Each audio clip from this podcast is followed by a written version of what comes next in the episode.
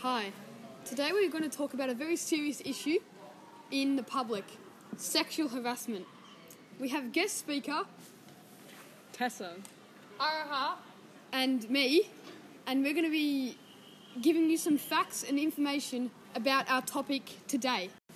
More specifically, we'll have Araha talking about mental health, Tessa talking about statistics, and me talking about laws and legality around sexual harassment.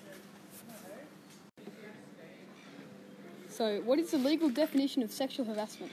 Sexual harassment is an unwelcome sexual advance, unwelcome request for sexual favours, or other unwelcome conduct of a sexual nature which, ma- which makes a person feel offended, humiliated, and/or intimidated, where a reasonable person would anticipate the reaction in the circumstances. What do you guys think of this definition? Um, I think that it pretty much sums up what it is. Uh, some statistics on sexual harassment are women aged 18 plus are more likely to experience sexual harassment than men. One in two women have experienced sexual harassment by male or female perpetrator. One in four men have experienced sexual harassment. 93% of offenders are male. Uh, 17% of reported sexual assaults result in conviction, which is pretty upsetting. Laws on sexual harassment are are. So that law was under the Sex Discrimination Act from 1984.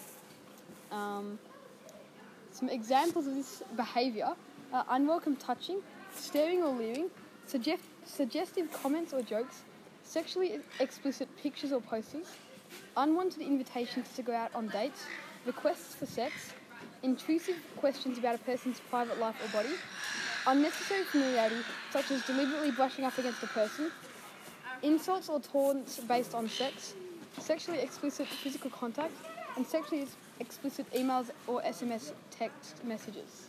all right. Um, do you know what these result in? Um, these results in going to court. Great. most likely being fined, possibly going to prison for multiple years, which Very is not a nice. good thing. no, but it's, it's not. it's worth like they put themselves in that situation, Yeah, they so they deserve- need to get punished. They deserved it. Exactly, I they guess deserve so. it. And um, how does sexual harassment affect mental health? Um, it can cause anxiety, and it, and and depression because it can be traumatic and PTSD. Um, it can also cause effects on future relationships and like opening up and trust issues and intimacy. It can really negatively affect those areas in a relationship. Um, sometimes people can be like ashamed of what's happened and they don't want to talk to people about it, so they can't get the right help that they need to help them with dealing with the PTSD. This can also disrupt um, the um, person that committed the horrible act. Can stop them from like going to prison or getting fined, so they may do it again, which is Because they don't bad realise for how multiple bad people. it is. Yeah. Which is why only 17% of res- reported sexual assault result in conviction. Um, there's probably like a lot more sexual assault that happens that isn't reported, which is actually really sad. But um, some people are embarrassed to come forward about it. They think it'll affect their family life, other things like that, mental health, uh, legality. Like, for example, uh, legally you might not have been sexually assaulted, which is why some people don't come forward about it. But you know, You've experienced something like it. yeah, which is pretty upsetting. Now we are going to call in an expert, Dean, on this topic of sexual harassment. He will be giving you more insight on the Topic sexual harassment. sexual Yeah, that. One of the reasons some people don't come forward about ha- getting sexually harassed is because their families don't support this decision, and they think it was the, the victim's fault um, for putting themselves in a situation. Why do we think it is that some families aren't supportive of people that have been sexually assaulted? Because they don't want to believe that it's happened and they don't want. They might be hiding something too. Like someone of like someone in their family has been like someone who has sexually assaulted someone else, so they're trying to hide it and trying to justify it for Mm. that person. Yeah.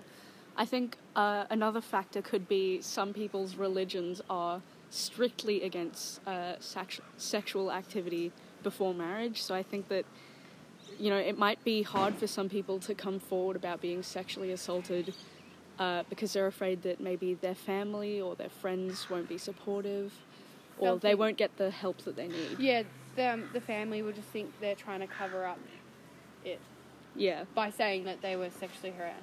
yeah, And it might be like a an idea just to get attention or be yeah, looked after and Yeah. su- supported for no reason, sort of.